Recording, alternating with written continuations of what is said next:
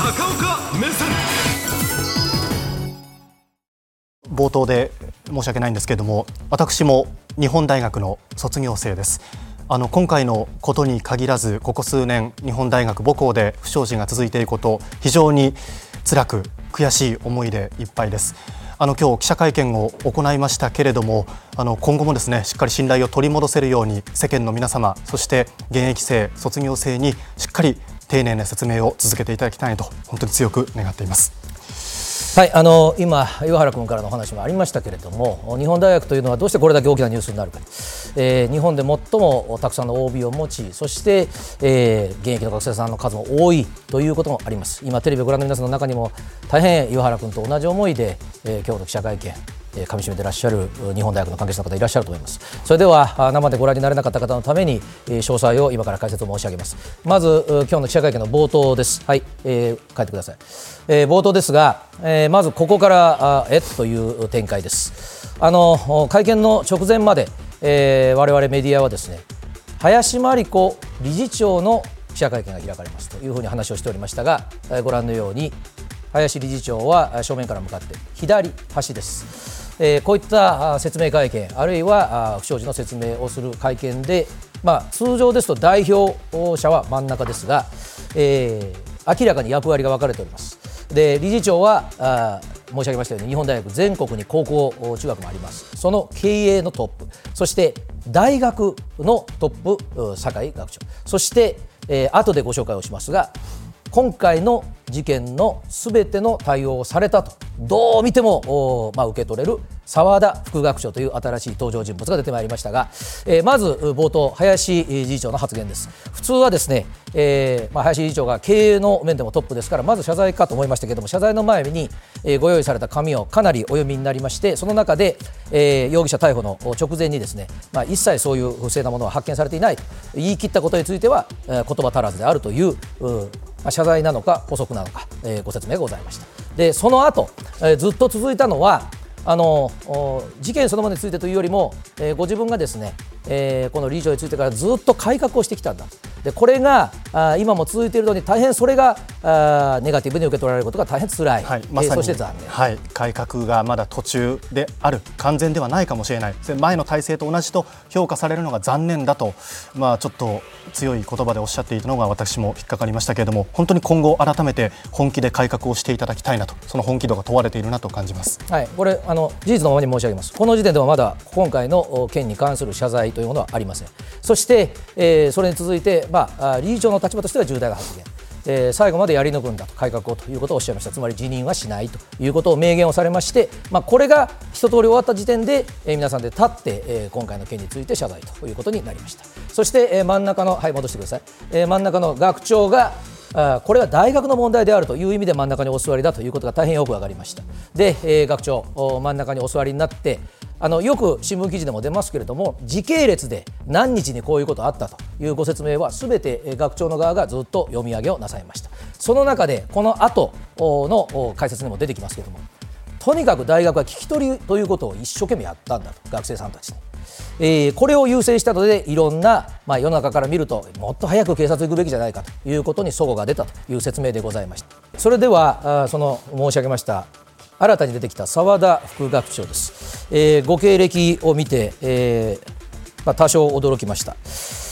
元東京地方検察庁の総務部副部長、えー、宇都宮地方検察庁の次席検事です、えー、検察官としては幹部と申し上げてよろしいと思います。でこの方があ今回の件の対応をしたんだということで、えー、詳細なやり取りの、まあ、いわば矢面に立ちました。元東京地検の幹部です。でこの方もですね、えーまあ、言ってみれば取り調べ捜査のプロですが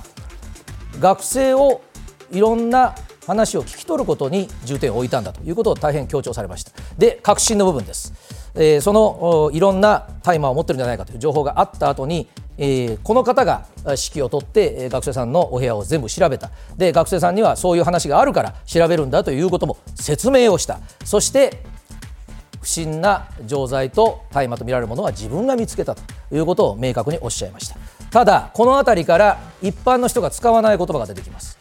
当然ご本人は元捜査官ですから大麻の情報があってやってるんだという認識は大変おありになる。で見ただけで大麻とは分からないが大麻のカスかもしれない。一般人はこういう発言は私はできないと思います。2つ目そしてそれが入っていたのがいわゆるパケという言い方をしました。一般の方はこういう言葉を使いません。パケというのはそういったあ疑惑の薬物が入っているビニール袋のことです。そして重大なのは言われている空白の2週間。つまり、え、疑いがあるという情報があって学生さんから発見をした。しかし即座に警察に行くことはなくてご自分の責任でと明確におっしゃいましたけれども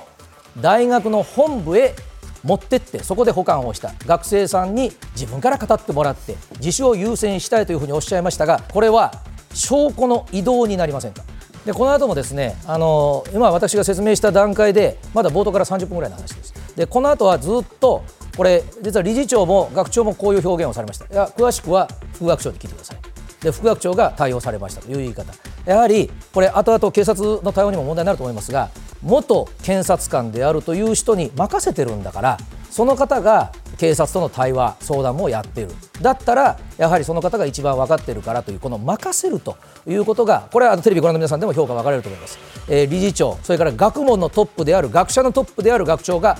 関与しないあるいは報告を聞くだけだということが果たしていいのかどうかということはテレビご覧の皆さんの受け取り方。さあここで今後です、えー、若い21歳の学生が今手錠がかけられております。覚醒剤と大麻。これが今後大変な違いを生みます。はいこちらです。で発見されたのは乾燥大麻とそれからこれ覚醒剤が入っている錠剤だと言われてますが今のところ本人はもらったんだと。そしてこの覚醒剤の方に関しては使ってないということを言ってますがもうこちらはっきり分かりますが大麻の方がもともと使うことは罪になりませんし、まあ、有罪になっても非常に懲役刑としては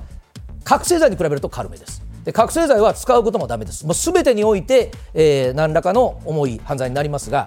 最高刑は無期です、これ、もし海外から輸入してたとすると、無期懲役ということに、なります。で、やはりですね、なぜ覚醒剤がそれほど法の上でも分けられているかというと、これあの、ぜひテレビご覧の皆さん、夏休みでもあります、覚えておいてください。警察庁はこう言ってます、やはりですね、覚醒剤というのは科学的に作るものです。普通のお薬でもそうですがお医者さんが適切な量を自分で判断するんですが闇で売り買いしますので場合によったら何にも事情が知らない人がこれ使ったら死に至ることがありますですからこれ譲り渡すということも大変危険なものだということで罪が重くなっているんですが今後彼その容疑者の学生がもらったと話してますが買ったと言い換えたらえらいことになります。ではその買ったというのは誰から買ったんだと。で場合によって部の他の先輩なんて話になりましたらもう事件は全く収まる気配を見せないということになります。さあそしてもう一つ冒頭に申し上げましたが日本大学というのは本当に日本一というタイトルの多いところでもあります。ここに対する何らかの配慮はなかったんだろうかと思われるのがやはり警察の対応が適切だったかということです。で、えー、去年のうちからこの大麻に関する情報が寄せられていたんだということは大学はもう今日公式に認めました。でその時から、えー、警察とそして先ほどの元検察官の副学長はまあどうしましょうという相談をしてたと、えー、確かに捜査機関は大学というところに対してはなかなか学問の自治ということがありますから強制捜査慎重ですけれども